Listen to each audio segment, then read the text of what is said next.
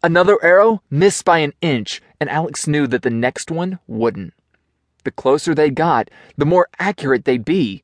He could hear their bones rattling, and he felt as though he had swallowed redstone ore and it was just sitting in his stomach. His uncle yelled at him again to go protect his aunt, and Alex took off.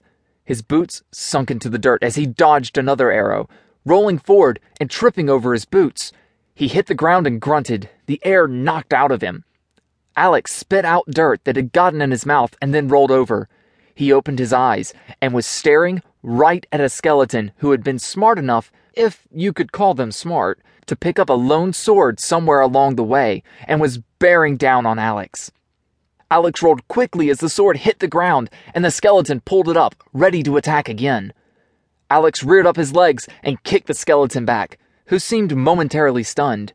Alex took off towards the house, opening the door and grabbing the bow and arrows they kept nearby on the off chance of an attack. Alex strung the bow as quickly as he could as the skeleton began marching towards him, having recovered from being kicked. Alex's hands trembled, and he tried to tell himself to calm down and focus, but the impending destruction, his aunt somewhere in the house and his uncle out in the field, felt as though it was almost too much for him.